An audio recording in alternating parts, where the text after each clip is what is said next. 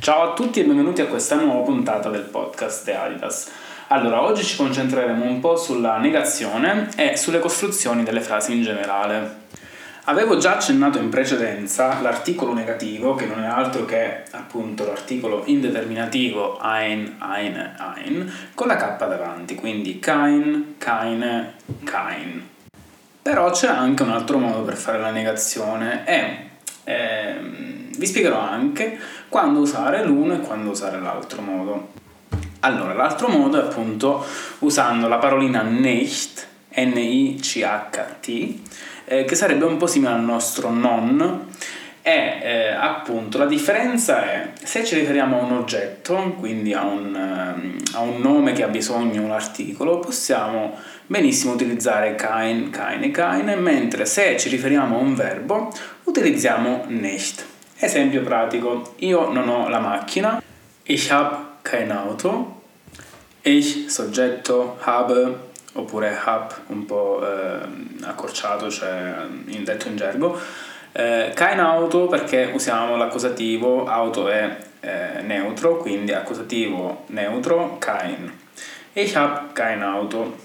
Non l'ho visto, quindi ci riferiamo al verbo vedere, das habe ich nicht gesehen, oppure ich habe es nicht gesehen. Le due frasi sono equivalenti.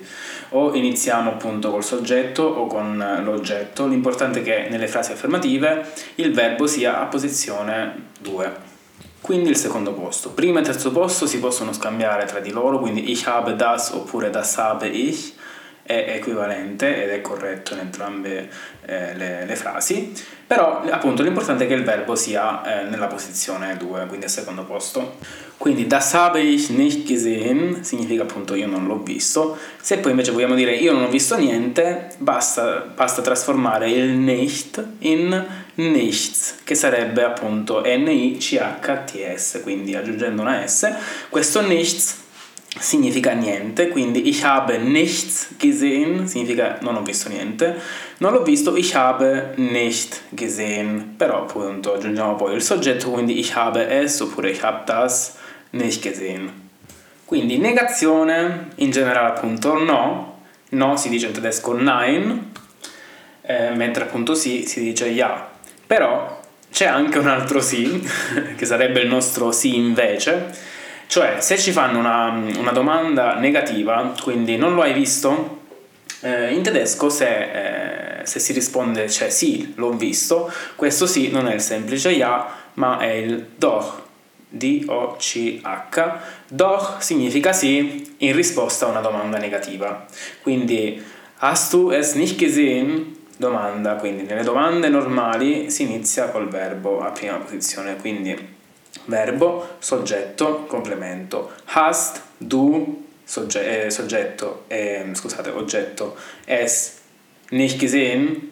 Doch, ich hab's gesehen. Doch, ich habe es gesehen. Un altro esempio per quando usare doch, per esempio, se chiediamo a qualcuno se ci ha chiamati al telefono, eh, chiediamo Hast du mich angerufen? E la persona ci dice no, non ti ho chiamato, quindi nein, ich habe dich nicht angerufen, eh, però magari la chiamata è partita per sbaglio quindi noi abbiamo una chiamata persa diciamo doch, du hast mich angerufen, quindi è un rafforzativo sempre comunque per eh, negare una negazione praticamente, quindi quando qualcuno ci, ci, dice qualcosa, un'affermazione negativa, una domanda negativa, se vogliamo sostenere invece il contrario, quindi ehm, eh, rafforzare la risposta positiva, utilizziamo il doch. Vi faccio un altro esempio con, con Kain e con Nicht. Eh, per esempio, se il vostro partner comunque vi chiede Hai mangiato la mia cioccolata? Hast du meine Schokolade gegessen? Eh, si può rispondere Deine Schokolade habe ich nicht gegessen oppure Ich habe keine Schokolade gegessen.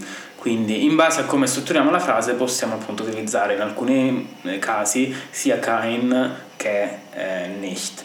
Ovviamente ricordiamoci se lo eh, concordiamo col nome, allora mettiamo Kain e va bene così. Se invece ci riferiamo al verbo mettiamo nicht. Spero di esservi stato utile e vi auguro come sempre un buono studio e alla prossima. Tschüss!